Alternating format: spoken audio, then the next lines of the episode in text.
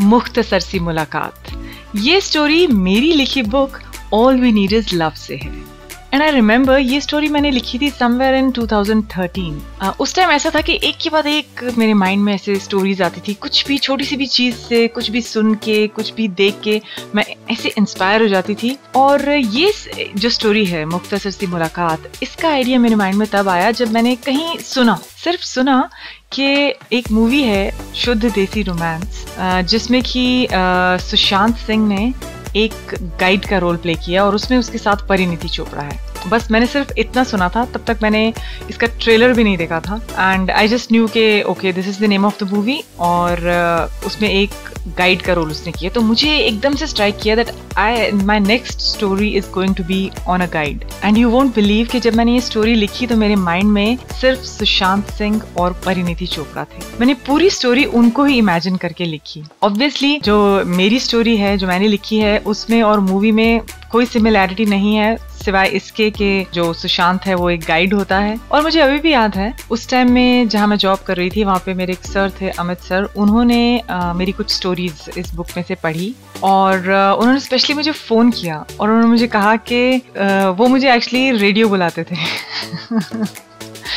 क्योंकि जब मैंने फ़र्स्ट टाइम इंटरव्यू के टाइम उनसे टेलीफोनिक इंटरव्यू मेरी हुई थी तो तभी से उन्होंने मेरा नाम रेडियो रख दिया था तो वो मुझे रचा रेडियो बुलाते थे। तो और उनको ये भी पता था कि इसको मूवीज़ वगैरह का बहुत शौक है, ये फिल्मी सी है थोड़ी। तो जब उन्होंने मेरी ये वाली स्टोरी पढ़ी तो उन्होंने मुझे स्पेशली कॉल किया और उन्होंने मुझे बोला कि बाकी स्टोरीज भी मैंने पढ़ी हैं, अच्छी हैं वो, लेकिन ये वाली जो स्टोरी है ना, ये पूरी तुमने अपने स्टाइल की लिखी है और ये बड़ी बॉलीवुड टाइप स्टोरी है, बड़ी फिल्मी स्टोरी है। फिर मैंने उनको बताया, मैंने कहा सर ऐसा कोई सिमिलैरिटी तो नहीं है बट इस जो स्टोरी का आइडिया मेरे माइंड में आया, जो उसमें, जो मेन कैरेक्टर है, वो गाइड जो प्ले करता है तो वो इससे आया था, इस मूवी से, शुद्ध देसी रोमांस तो आई डोंट नो जब से जो सुशांत सिंह की सुसाइड के बारे में पता चला है मुझे मालूम है सिर्फ़ मैं ही नहीं आई I मीन mean, उसके सारे फैंस या उसके जो फैंस नहीं भी थे उन सबको भी उसके बारे में सुन के आज इस बात को एक हफ़्ता हो चुका है। लेकिन फिर भी सबके माइंड में वो बात घूम रही है बहुत डिस्टर्ब कर रही है सबको कि आखिर उसने ऐसा स्टेप लिया तो लिया क्यों? He was such a good actor इतनी उसमें एक नेचुरल टैलेंट था। मतलब it was like God gifted मतलब अगर मैं अपनी बात करूँ तो मुझे ऐसा लगता था कि आज के टाइम के जो भी एक्टर्स हैं, उनमें से सबसे जो नेचुरल एक्टिंग है आउट ऑफ़ एक्टर्स वो सुशांत सिंह ही करता है। And he is the only he was तो वॉज़ कहना पड़ेगा कि he was the only one who could just you know emote naturally कुछ होते हैं, अच्छे एक्टर्स होते हैं। कि हाँ बहुत अच्छी एक्टिंग करते हैं। लेकिन वो एक्टिंग नहीं करता था। He used to perform it very naturally और ऐसा ही परिणति चोपड़ा के बारे में भी मेरा मानना है। तो बाकी सब लोगों की तरह मेरे माइंड में भी बहुत से ऐसे क्वेश्चंस हैं कि मतलब ऐसा क्यों हुआ? सब कुछ होते हुए सब कुछ सही चल रहा था। लेकिन ठीक है हम अंदाज़ा नहीं लगा सकते कि किसी की लाइफ में क्या हो रहा है। हम हमको तो सिर्फ़ वही पता चलता है जो हमें दिख रहा है जो हम देख रहे हैं जो हम सुन रहे हैं। तो ये सब सोचते सोचते देखते देखते मेरे आ, मुझे एकदम स्ट्राइक किया कि हाँ जब मैंने बुक लिखी थी 2013 में स्टार्ट की थी बुक लिखनी तो उस टाइम ये जो स्टोरी थी ये उसके कैरेक्टर से इंस्पायर्ड थी. And that too without even you know without even seeing the promo जो प्रोमो था अब जब मैंने ये स्टोरी लिखी तब तक मैंने प्रोमो भी नहीं देखा था. क्योंकि uh, मुझे उसकी एक्टिंग के बारे में पता ही था मैंने वो सीरियल देखा होता पवित्र रिश्ता. तो कहीं ना कहीं जो उसकी एनर्जी थी I was very much familiar with that जैसे कि मैंने पहले भी बताया ये पूरी जो मैंने स्टोरी लिखी उस टाइम में मेरे माइंड में सिर्फ़ दो कैरेक्टर्स थे सुशांत सिंह और परिणीति चोपड़ा. तो मैंने सोचा कि मैं ये स्टोरी आप सबको ज़रूर सुनाऊँगी। तो मैं शुरू करती हूँ स्टोरी मुख्तसर सी मुलाकात।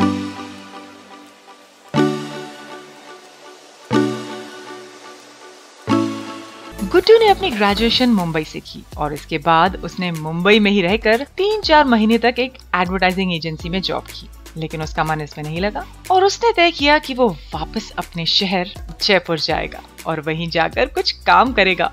और काम ऐसा जिसमें उसे मज़ा आए। तो बस, उसी दिन उसने अपना रेजिग्नेशन दिया और चल पड़ा रेलवे स्टेशन अपने शहर की ट्रेन पकड़ने। वो भी बिना रिजर्वेशन के।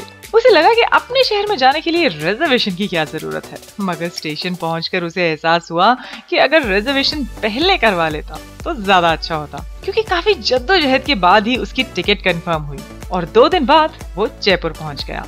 अब घर पहुँचने पर पहले तो उसके माता पिता उसको देखकर बहुत खुश हुए उन्हें लगा कि इसकी कमाई अच्छी होगी, तभी तो जॉब शुरू करने की तीन चार महीने में ही घर मिलने आ गया है सबको लेकिन खाने के वक्त जब सब लोग साथ में बैठे, बातें हुई और गुड्डू ने बताया कि उसने अपनी पहली जॉब और मुंबई दोनों ही छोड़ दी हैं। तो ये सुनकर उसके पेरेंट्स को थोड़ा दुख हुआ पर जब गुड्डू ने उन्हें पूरी बात समझाई तो उन्हें ये जानकर अच्छा लगा कि शहर में पढ़ने के बावजूद उनका बेटा अपने शहर, अपनी संस्कृति और हमसे कितना लगाव रखता है। चार पाँच दिन लगातार वो अपने करियर को लेकर अपनी माँ, बाबा और भाई से सलाह करता रहा और फिर उसने तय किया कि वो गाइड बनेगा। और इसकी वजह थी कि उसे घूमने का और दोस्त बनाने का बहुत शौक था। बचपन से ही वो यहीं रहा था, यानी कि जयपुर में तो उसे पूरे राजस्थान की पहचान थी। उसने सोचा कि फ़िलहाल जब तक वो कुछ और शुरू करने की नहीं सोचता, वो यही करेगा। इससे होगा ये कि मन भी बहल जाएगा और इसी सिलसिले में घूमने का, लोगों से मिलने जुलने का मौका मिलेगा तो उसे सही राह मिल ही जाएगी। पहला ही दिन उसके लिए बहुत अच्छा रहा। जैसे ही वो बस स्टैंड पहुँचा, तभी एक टूरिस्ट बस आई और सबसे पहले उतरी एक बहुत ही खूबसूरत सी लड़की। मन ही मन इसने सोचा, शायद ये अकेली है। अब आज ही काम शुरू किया है तो क्यों ना इसी से पूछा जाए? अगर ये मुझे अपना गाइड बनाना चाहेगी। अब गुड्डू उसकी तरफ़ बार बार देख रहा था और उसका ये देखना उस लड़की ने भी नोटिस किया।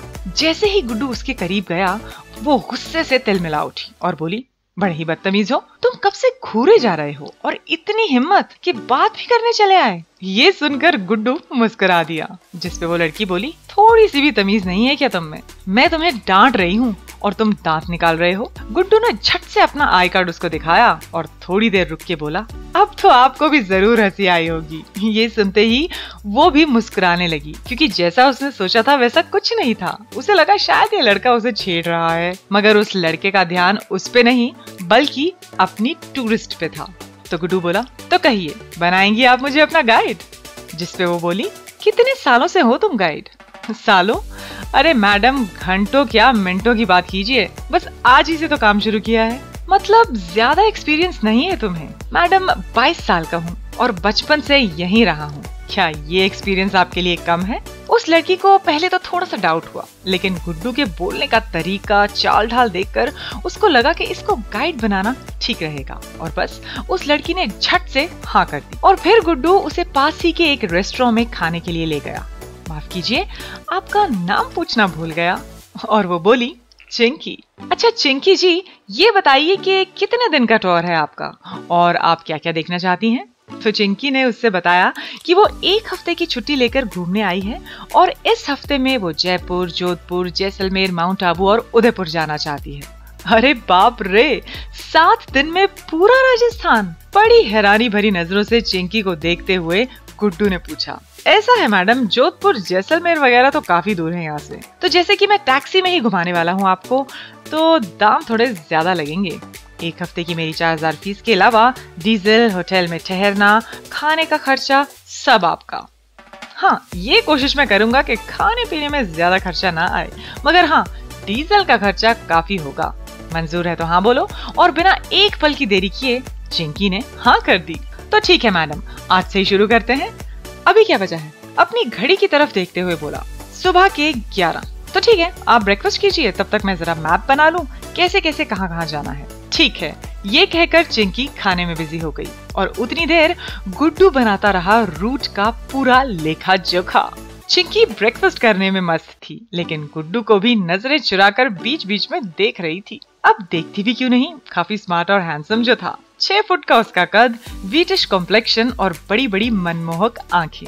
उसे खुद को देखते हुए गुड्डू ने भी देख लिया था। लेकिन ऐसे शो किया जैसे उसे कुछ पता ही ना हो।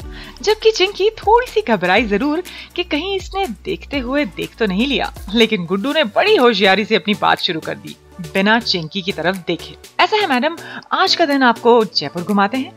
चलिए, शुरुआत करते हैं हवा महल से। फ़ोटो में तो बहुत बार देखा होगा आपने। आज लाइव देखिए इसे। चिंकी बहुत ही एक्साइटेड थी और इससे पहले कि वो कुछ सोच पाती, उनकी कार खड़ी थी ठीक हवा महल के सामने।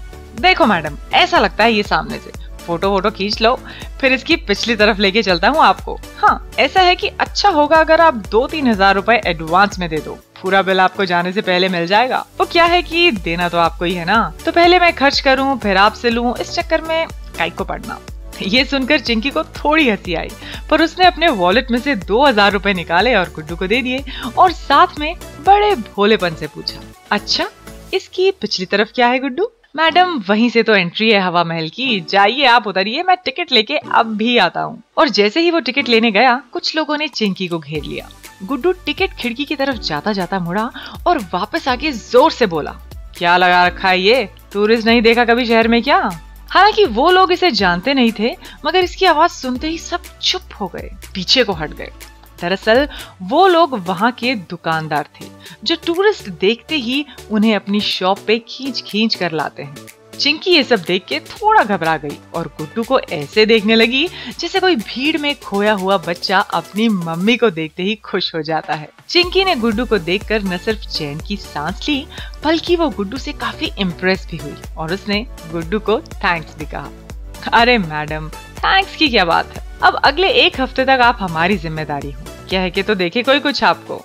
चिंकी फिर मुस्कुराई और गुड्डू के पीछे पीछे टिकट विंडो की तरफ़ चल दी। चिंकी पुणे से आई थी, जहाँ लोग अपने कामों में ही बिज़ी रहते हैं, फिर चाहे घर हो या ऑफ़िस। घर से बाहर कोई उसका इतना ध्यान रख रहा था, उसे आज अच्छा लगा, ये सब देखकर। यही सोचती सोचती वो अपनी ही धुन में चली जा रही थी। गुड्डू आगे आगे और वो पीछे पीछे यूँ ही कुछ देर चलते चलते अब ये दोनों हवा महल के पीछे से अंदर एंटर कर चुके थे। खुला हवा महल देखकर चिंकी बेहद खुश हुई और वहीं पर ये दोनों करीब आधे घंटे तक ऊपर नीचे घूमते रहे। गुड्डू चिंकी को हर बड़े छोटे खिड़की दरवाजे के बारे में बता रहा था और चिंकी मज़े से सुनती रही। ये देखकर वो नीचे आ रहे थे तो सीढ़ियों पर ही चिंकी ने उससे कहा कि वो कुछ शॉपिंग करना चाहती है। अरे नहीं मैडम, शॉपिंग के लिए मैं आपको शाम को एक जगह लेके चलूँगा। वहाँ आपको ठीक दाम में सही चीज़ मिलेगी। और ये कहकर गुड्डू चल पड़ा कार की तरफ़। पीछे पीछे चिंकी थी। अच्छा गुड्डू, अब कहाँ जाएँगे हम? मैडम अब जाएँगे एल्बर्ट हॉल म्यूज़ियम है, राजा महाराजाओं की सब चीज़ें डिस्प्ले की हुई हैं वहाँ पर। अरे वाह, बहुत मज़ा आएगा फिर तो। You know Guddu I love going to historical places and seeing things like these एक ही फ्लो में बोल गई। और फिर थोड़ी सी हैरानी के साथ गुड्डू की तरफ़ देखने लगी। ये सोचते हुए कि गुड्डू को तो कहाँ समझ में आया होगा ये। पर और हैरान हो गई जब उसने गुड्डू का जवाब सुना। या madam I could make out that is the reason why you have chosen Jaipur for your vacation और ये सुनकर चिंकी की आँखें खुली की खुली रह गई। वो हैरान थी कि इतने फ्लो के साथ गुड्डू कैसे अंग्रेज़ी बोल रहा है? गुड्डू भी समझ गया था कि चिंकी के मन में क्या चल रहा है और बोला, मैडम, मैं गाइड ज़रूर हूँ, लेकिन ग्रेजुएशन मैंने सेंट जेवियर्स कॉलेज मुंबई से किया है। ओ आई सी बस यही कह पाई उस वक्त तो चिंकी। और बातों ही बातों में चिंकी ने पूछा अच्छा गुड्डू, कितना बड़ा है ये एल्बर्ट हॉल अरे मैडम, चलिए तो सही वहाँ। खुद ही पता चल जाएगा आपको। एल्बर्ट हॉल पहुंचकर टिकट लेकर वो अंदर गए और चिंकी तो एक एक चीज़ को देखकर इस तरह से हैरान हो रही थी कि जैसे उसी की कोई गुमी हुई चीज़ उसे वापस मिल गई हो। Wow that is so beautiful बस ये कहकर चिंकी लगी हुई थी फोटोग्राफ्स पे फोटोग्राफ्स खींचने और गुड्डू उसके इस भोलेपन को देखकर मन ही मन मुस्कुरा रहा था। पूरे एक घंटे के बाद वो बाहर आए। तो गुड्डू ने कहा, कि ऐसे तो और भी म्यूजियम्स हैं, मैडम। इसको देख के ही आप दंग रह गई। आप देखती देखती थक जाएँगी, पर यहाँ के फोर्ट्स और म्यूज़ियम खत्म नहीं होंगे। चलिए, अब चलते हैं सिटी महल, और जरा दिल को थाम के चलिएगा वहाँ। क्यों? ऐसा क्या है वहाँ? ये तो मैडम आपको जाकर ही पता चलेगा। बस आगे आगे देखिए, देखता है क्या?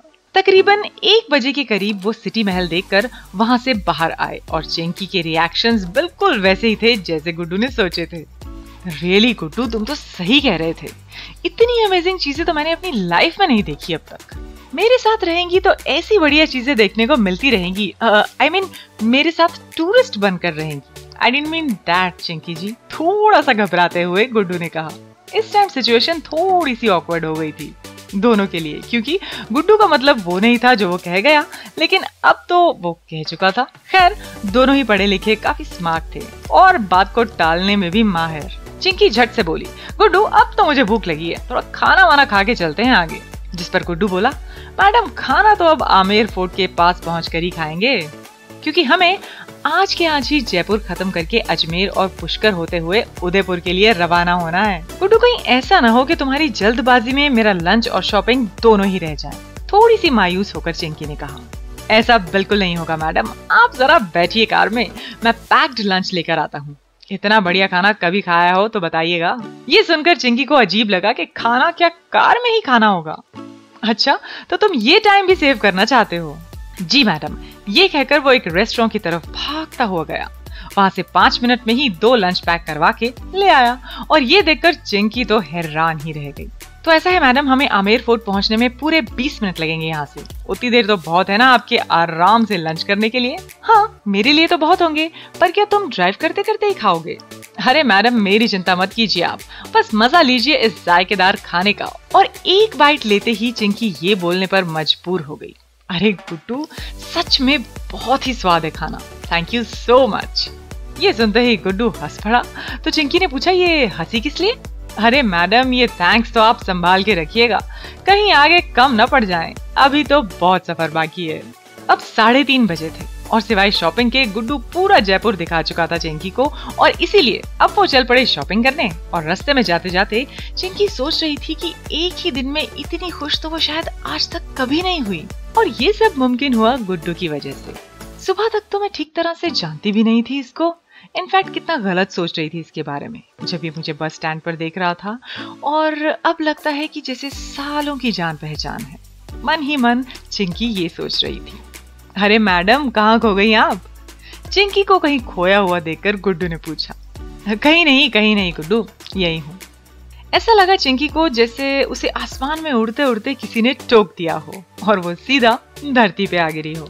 तो गुड्डू बोला, बस, आप हो जाइए तैयार अपनी जेब ढीली करने के लिए, क्योंकि आने वाली है आपकी फेवरेट जगह जहाँ पर आप कर सकती हैं जीप भर के शॉपिंग। गुड्डू चिंकी को रियर मिरर से देखते हुए बोला और चिंकी ने भी वहाँ से उसे एक प्यारी सी स्माइल दी।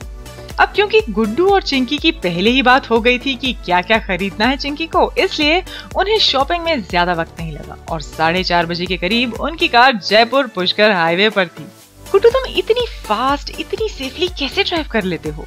बड़ी ही हैरानी से चिंकी ने पूछा। क्योंकि सुबह से ये दोनों साथ में थे और वो देख रही थी कि कितनी फास्ट और सेफ़ तरीके से ड्राइविंग कर रहा है Guddu. Experience madam experience guide का काम ज़रूर आज से ही शुरू किया है, पर ड्राइविंग तो समझ लो, बचपन से ही कर रहा हूँ।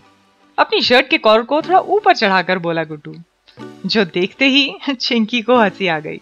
ये सुनकर चिंकी मुस्कुराई और इसी तरह बातें करते करते कब पुष्कर का मंदिर आ गया। चिंकी को पता ही नहीं चला। मंदिर में दर्शन करके और वहाँ के एक घाट पे बैठकर ठंडे पानी में चलती ठंडी हवाओं का मज़ा लेके वो सीधा अजमेर शरीफ की तरफ़ निकल गए। और सात बजे वो तैयार थे उदयपुर जाने के लिए। गुड्डू, अगर इसी स्पीड से हम चलते रहे तो मेरे ख्याल से तीन दिन भी ज़्यादा हो जाएँगे। ये सुनकर गुड्डू हंसने लगा। ऐसा है मैडम, भरोसा किया है आपने मुझ पे। कभी पछताएँगी नहीं। ये मेरा वादा है।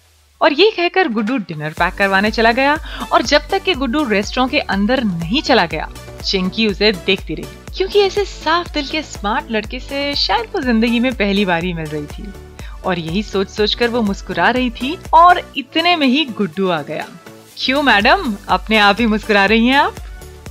नहीं नहीं, बस यूँ ही, कुछ याद आ गया था।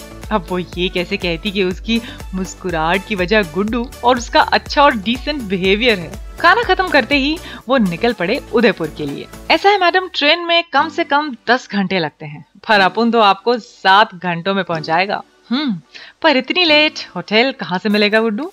अरे मैडम टेंशन लेने का नहीं, देने का। और वो भी अपन को, बस। चिंकी को गुड्डू की बातें सुन सुन के बहुत हँसी आ रही थी और उसकी बातें सुनते सुनते कब उसे नींद आ गई, उसे खुद भी पता नहीं चला। वो तो जब चिंकी की कोई आवाज़ नहीं आई तो गुड्डू ने मुड़ के देखा तो उसे पता चला कि चिंकी तो सो चुकी है और दो पल के लिए उसे देखता ही रहा। कुछ देर बाद चिंकी के कानों में आवाज़ आई। अरे मैडम, उठिए उठिए मैडम।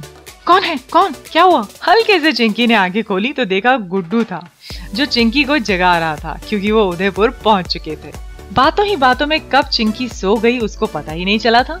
और जब आँख खुली तो सामने था पानी ही पानी, जिसे देखते ही वो बोली, अरे गुड्डू, ये कौन सी जगह है? हम हैं कहाँ? मैडम, ये नज़ारा है पिचोला लेक का और हम हैं उदयपुर में। क्या?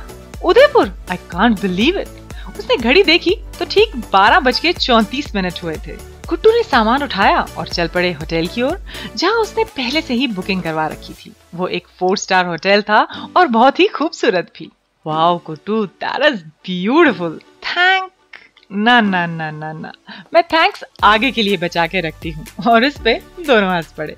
सुबह आठ बजे तक दोनों रेडी थे और ब्रेकफास्ट करके साढ़े आठ होटल से निकल पड़े। उदयपुर घूमने के लिए।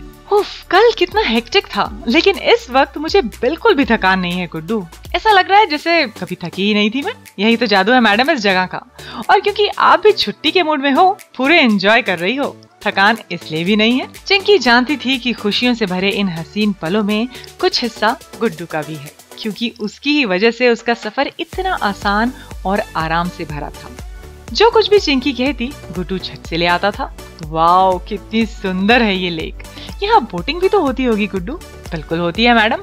बस दस मिनट में शुरू होगी। वो देखिए, सामने टिकट काउंटर है। अभी लेके आता। और गुड्डू सबसे पहले टिकट विंडो पर खड़ा हो गया। और ज़ाहिर है, उसे टिकट मिली भी सबसे पहले। गुड्डू, कितनी अच्छी बात है ना कि आज मौसम भी इतना अच्छा है है ना? अब ऐसा है, मैडम। हमारे साथ घूमेंगे तो ऐसा ही होगा। वैसे एक बात मैं आपसे ज़रूर कहूँगा। क्या? यही क्या बहुत इंटेलिजेंट है। अच्छा अभी तो सिर्फ़ एक ही दिन हुआ है हमें मिले। तुम कैसे कह सकते हो कि मैं इंटेलिजेंट हूँ? अरे, मुझे गाइड बनाने का डिसीज़न जो आपने लिया। आपके इंटेलिजेंस का पता तो आपसे मिलने के पाँच मिनट के अंदर ही चल गया था मुझे। ये सुनकर हर बार की तरह इस बार भी चिंकी को बहुत हँसी आई। पर बात को बदलते हुए वो बोली अच्छा ठीक है, अब बातें बहुत हो गई हैं अब जरा बोर्ड तो सिलेक्ट करो। अरे मैडम सिलेक्शन में टाइम नहीं लेते हम। बेस्ट चीज़ ही हमारी होगी। वो देखिए, वो, अरे अरे, वो वो वाली। वाह ये तो वाकई बेस्ट वाली बोट है। थैंक नहीं नहीं, अभी नहीं। और ये सुनकर गुड्डू भी हंसने लगा और बोला, जी, बात के लिए संभाल के रखिए थैंक यू और दोनों पेडल करते करते पानी के बीचों बीच पहुँच गए, जहाँ से नज़ारा ऐसा था, मानो जन्नत में हो। और आसपास के किले तो ऐसे लग रहे थे जैसे पानी में साथ ही बह रहे हों।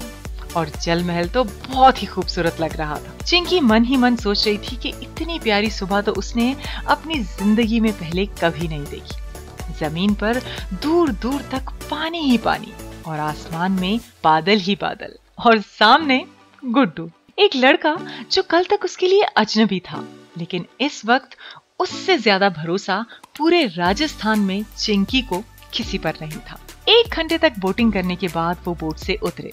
दिल तो नहीं था चिंकी का बिल्कुल भी बोट से उतरने को। लेकिन जैसे ही गुड्डू ने कहा कि अभी तो और भी बहुत सी जगहें हैं देखने को तो उन्हें जाना पड़ा वहाँ से।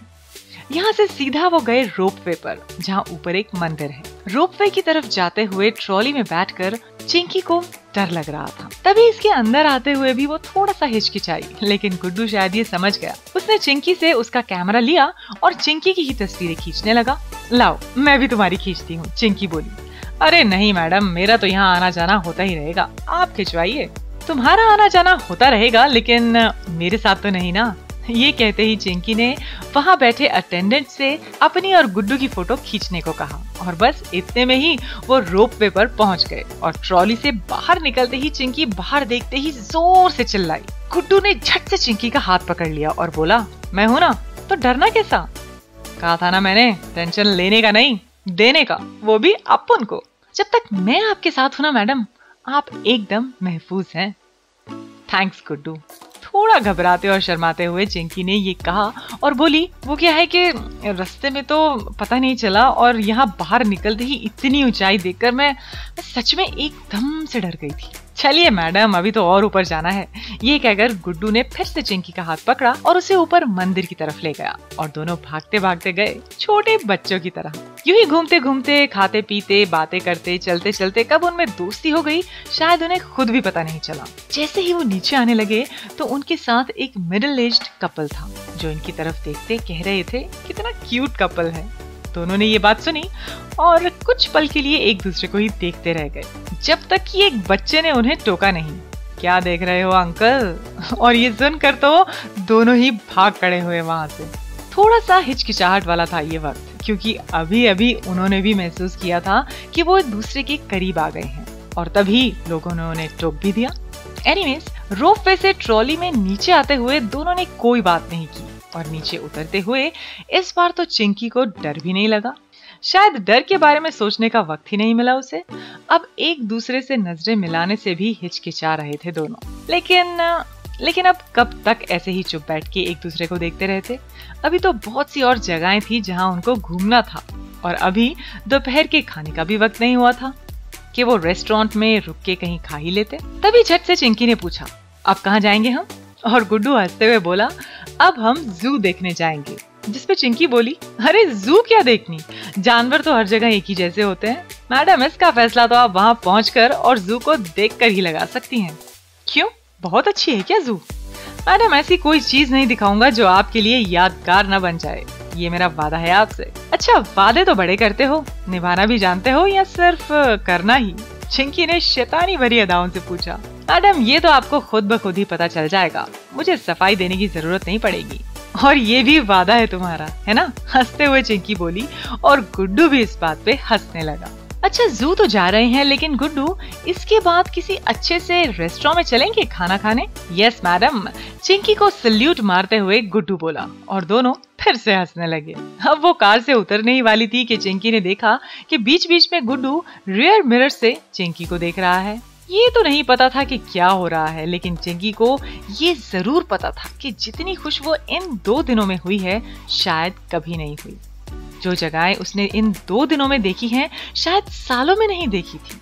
और ये सोच सोच कर ही वो बहुत खुश हो रही थी। अब चिंकी का ये खुद ही हंसना, मुस्कुराना गुड्डू भी देख रहा था। और ये सब देखकर वो भी मन ही मन मुस्कुरा रहा था। अब कुल मिलाकर देखा जाए तो दोनों ही बहुत खुश थे।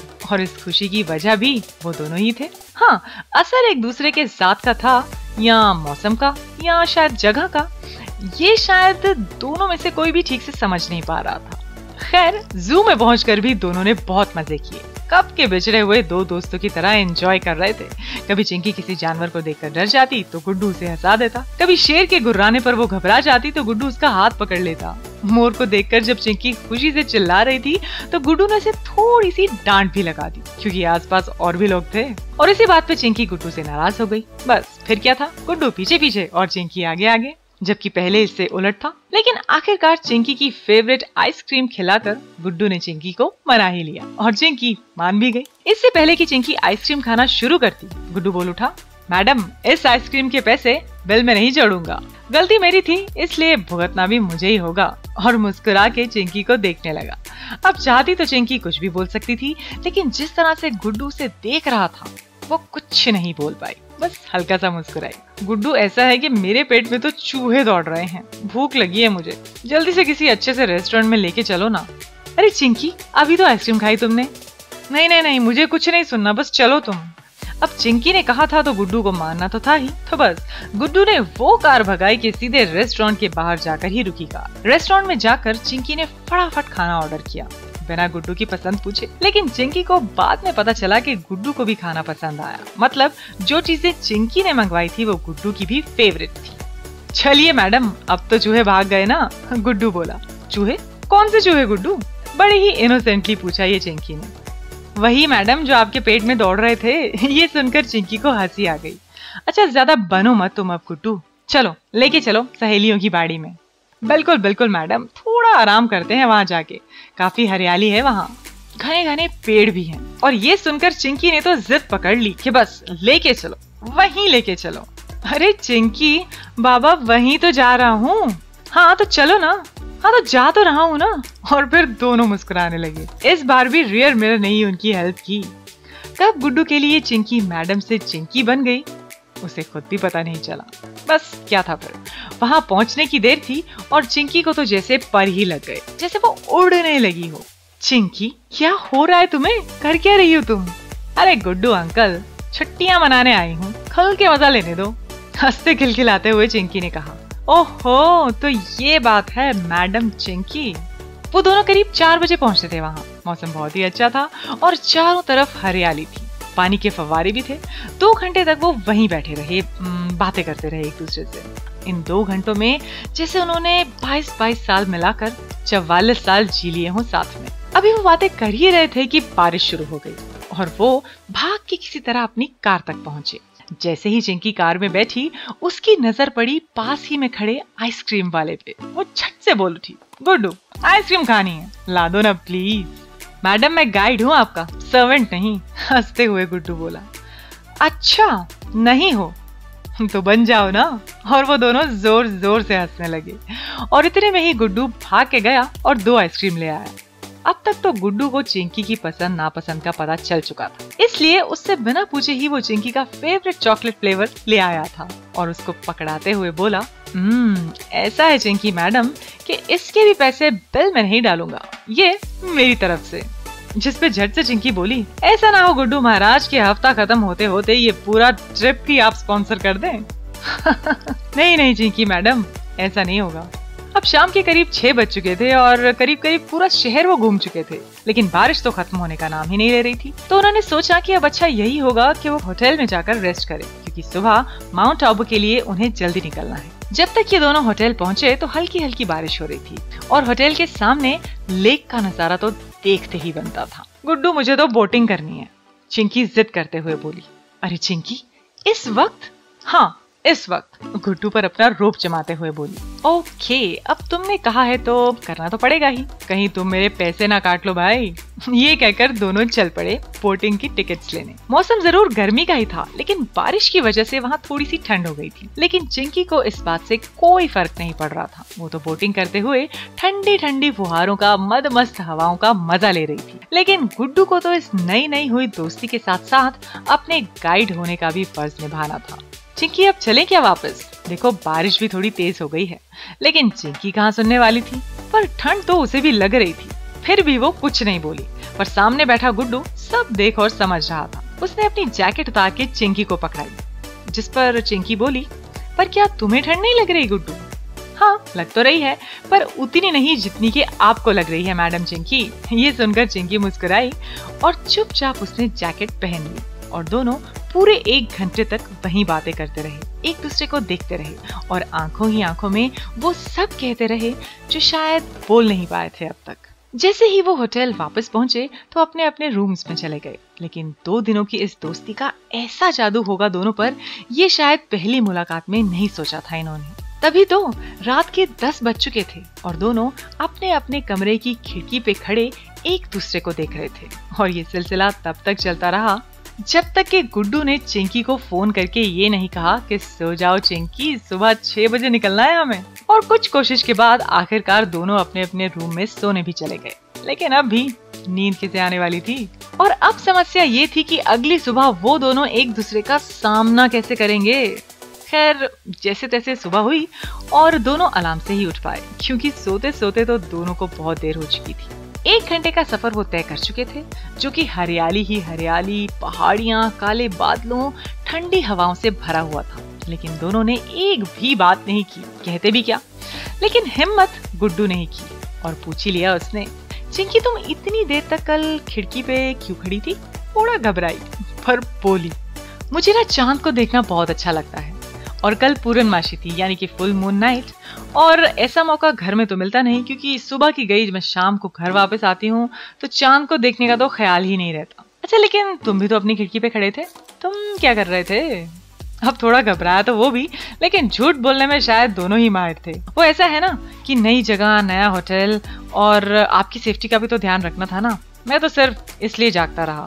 और मज़े की बात ये कि असली बात किसी ने एक दूसरे को नहीं बताई, जबकि दिल ही दिल में दोनों जानते थे कि वो एक दूसरे को ही देख रहे थे।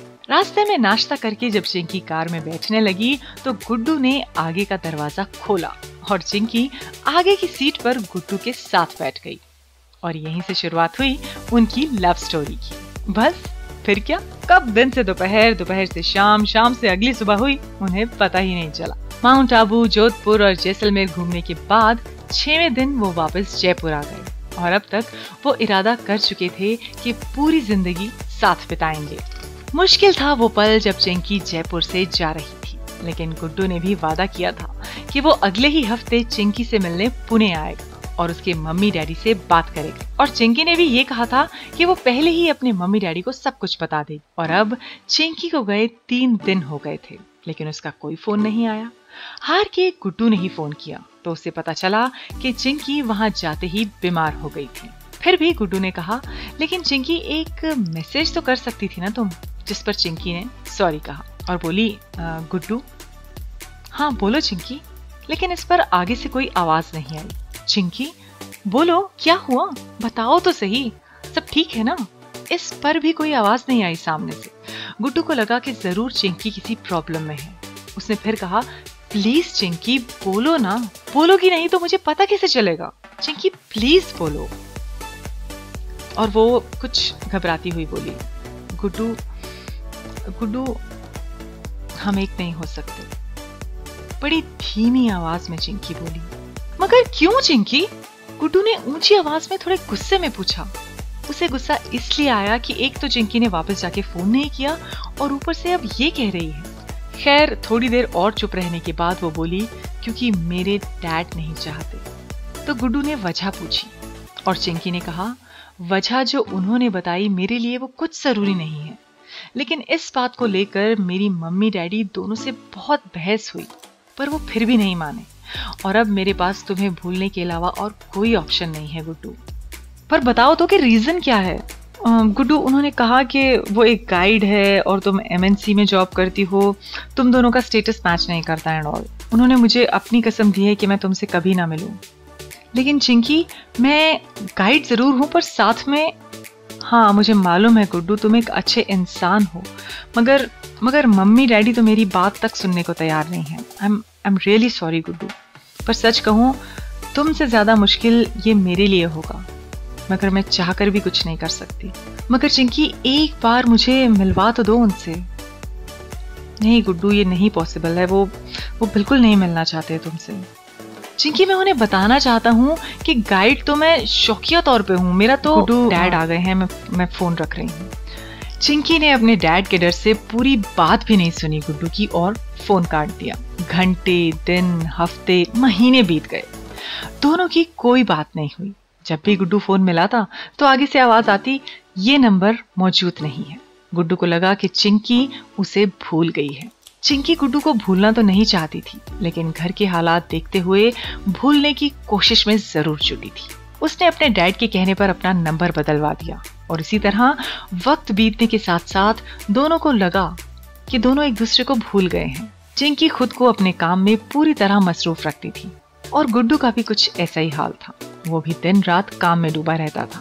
छह महीने तक दोनों की कोई बात नहीं हुई, जबकि गुड्डू उसे बताना चाहता था कि गाइड तो वो बस कुछ टाइम के लिए ही बना था। आखिरकार संभालना तो उसे अपना फैमिली बिज़नेस ही था। लेकिन अफसोस, नहीं वो ये बात बता पाया जब उनकी आखिरी बार फ़ोन पे बात हुई और नहीं उसके बाद उसको कोई मौका भी मिला बताने का। इनफैक्ट जब वो साथ में थे, तब भी गुड्डू ने उसको अपनी एजुकेशनल बैकग्राउंड के बारे में और आगे उसका क्या प्लान है, उसके बारे में उसने कुछ शेयर नहीं किया। गुड्डू ने कोशिश नहीं की किसी और ज़रिए से चिंकी से बात करने की, क्योंकि उसे लगा कि चिंकी उसे भूल चुकी है। और दूसरी तरफ़, चिंकी अपने मम्मी डैडी की दी हुई कसम की वजह से उससे नहीं मिल पा रही थी। लेकिन किस्मत में अगर कुछ और लिखा हो तो हमारी लिखी हुई चीज़ें कहाँ मायने रखती हैं? दो साल बीत गए। गुड्डू अपने पिताजी का बिज़नेस संभाल रहा था और चिंकी वहीं पुणे में अपने मम्मी डैडी के साथ रह रही थी। अब हुआ ये कि अपने बिज़नेस के सिलसिले से गुड्डू को पुणे जाना पड़ा। जब उसे पहली बार इस मीटिंग के बारे में पता चला तो उसके दिमाग में सबसे पहले चिंकी ही आई। मगर उसे मालूम था कि ऐसा कुछ भी सोचने का कोई फ़ायदा नहीं, क्योंकि वो दोनों एक दूसरे से बहुत दूर जा चुके हैं। जैसे तैसे वो बिज़नेस की मीटिंग के लिए पूरा पहुँचा और मीटिंग के लिए रवाना हुआ। उसकी ये मीटिंग सक्सेसफुल रही। फटाफट उसने फ़ोन करके अपने डैडी को बताया कि ये ऑर्डर उन्हें मिल गया है। गुड्डू मीटिंग के बाद होटल के लिए कॉन्फ्रेंस रूम से उठा तो जिस डीलर के साथ उसकी मीटिंग थी, उन्होंने गुड्डू को घर पे इनवाइट किया रात के खाने पे। और उनको ना कहने की गुड्डू के पास कोई वजह नहीं थी, क्योंकि उसकी फ़्लाइट अगली सुबह थी। तो गुड्डू ने हाँ कह दी। दूसरी तरफ़ चिंकी के घर बहुत चहल पहल थी, क्योंकि उनके घर कोई डिनर पे आने वाला था। दोपहर को ही उसके डैडी ने उससे और उसकी मम्मी को कहा था कि मेरा एक बहुत ज़रूरी क्लाइंट आने वाला है घर पे, संकल्प उपाध्याय। चिंकी बेटा, आज तुम्हारी छुट्टी है ना तो शाम को ज़रूर घर पे ही रहना। मम्मी की मदद कर देना। दरअसल उसके डैडी मन ही मन में संकल्प से चिंकी की शादी करवाने की सोच रहे थे, क्योंकि संकल्प से उनकी फ़ोन पे बातचीत होती रहती थी। इनफैक्ट पिछले एक साल से रेगुलर हो रही थी। और मिलने पर जब उन्हें पता चला कि वो सिंगल है तो उन्हें लगा कि एटलीस्ट बात करने में तो कोई हर्ज नहीं है। मगर ये बात उन्होंने चिंकी की मम्मी को ही बताई थी सिर्फ़। ज़ाहिर है चिंकी से ये बात नहीं कही गई थी। गुटू से दूर होने के बाद सिवाय बिज़नेस मीटिंग्स के, उसे लड़कों से मिलने में भी कोई दिलचस्पी नहीं रही थी। लेकिन अब ये लड़का तो घर ही आ रहा था। इनफैक्ट आ चुका था। पर उसका मन नहीं था कि वो उससे मिलने जाए। उसके डैडी आधे घंटे से उसको आवाज़ लगा रहे थे, पर वो तो किसी न किसी बहाने से टालती जा रही थी। लेकिन आखिर में तो उसे जाना ही पड़ा। और जैसे ही उसने डाइनिंग रूम में कदम रखा, संकल्प को देखकर उसे चक्कर सा आने लगा। और उसकी ऐसी हालत देखकर उसके मम्मी डैडी घबरा गए, जबकि संकल्प के चेहरे पर खुशी थी। थोड़ी देर बाद जब चिंकी को होश आया तो उसने बताया कि संकल्प ही गुड्डू है। और तभी गुड्डू ने भी चिंकी को सब सच सच बताया कि कैसे वो उसे बताना चाहता था कि उसका तो अपना फैमिली बिज़नेस है और गाइड तो वो बस अपने शौक के लिए कुछ महीनों के लिए ही बना था। ये बात उसने चिंकी के मम्मी डैडी के सामने कही। चिंकी के मम्मी डैडी को अपनी बात पे थोड़ी शर्मिंदगी ज़रूर महसूस हुई, मगर गुड्डू ने वो भी दूर कर दी। इससे पहले कि वो कुछ कहते गुड्डू बोल उठा, अंकल आंटी, आप भी गलत नहीं थे। हर माता पिता अपनी बेटी के लिए एक अच्छा भविष्य सोचते हैं। और फिर एक गाइड और एक एमएनसी में काम करने वाली मॉडर्न लड़की का क्या मेल हो सकता है? चिंकी ने तो मजबूरी के चलते मुझसे बात नहीं की, लेकिन हाँ अगर उस वक्त हमारी बात हो जाती या मैं आप सबसे मिल लेता तो शायद मुझे और चिंकी को इस सबसे नहीं गुजरना पड़ता। बस फिर क्या था? चिंकी अपने मम्मी डैडी के साथ गुड्डू के परिवार से मिलने गई और दो महीने बाद बड़ी धूमधाम से उनकी शादी हो गई और अपना हनीमून मनाने फिर से वो वहीं गए, जहाँ करीब दो साल पहले गए थे। भी जब गुड्डू गाइड था और चिंकी टूरिस्ट फ़र्क सिर्फ़ इतना था कि अब गुड्डू चिंकी की ज़िंदगी भर का गाइड था और चिंकी गुड्डू की परमानेंट टूरिस्ट किसी ने ठीक ही कहा है कि अगर आप पूरी शिद्दत से कुछ भी चाहो तो पूरी कायनात उसे पाने में आपकी मदद करती है। हालात चाहे जैसे भी हों, एक छोटी सी गलत फहमी की वजह से आई दरार शायद कभी न भरती अगर गुड्डू और चिंकी के दिलों में एक दूसरे के लिए प्यार इतने दिनों बाद भी कायम न रहता। सिर्फ़ उनके सच्चे प्यार की वजह से ही उनके अलग अलग रास्ते एक ही मोड़ पर आकर मिल गए। मुख्तसर सी मुलाकात। ये स्टोरी आ, मैंने लिखी थी आज से सात साल पहले। और आज सात साल के बाद भी जब मैं इसे पढ़ रही हूँ तो मेरे माइंड में सुशांत और परिणति के ही कैरेक्टर हैं।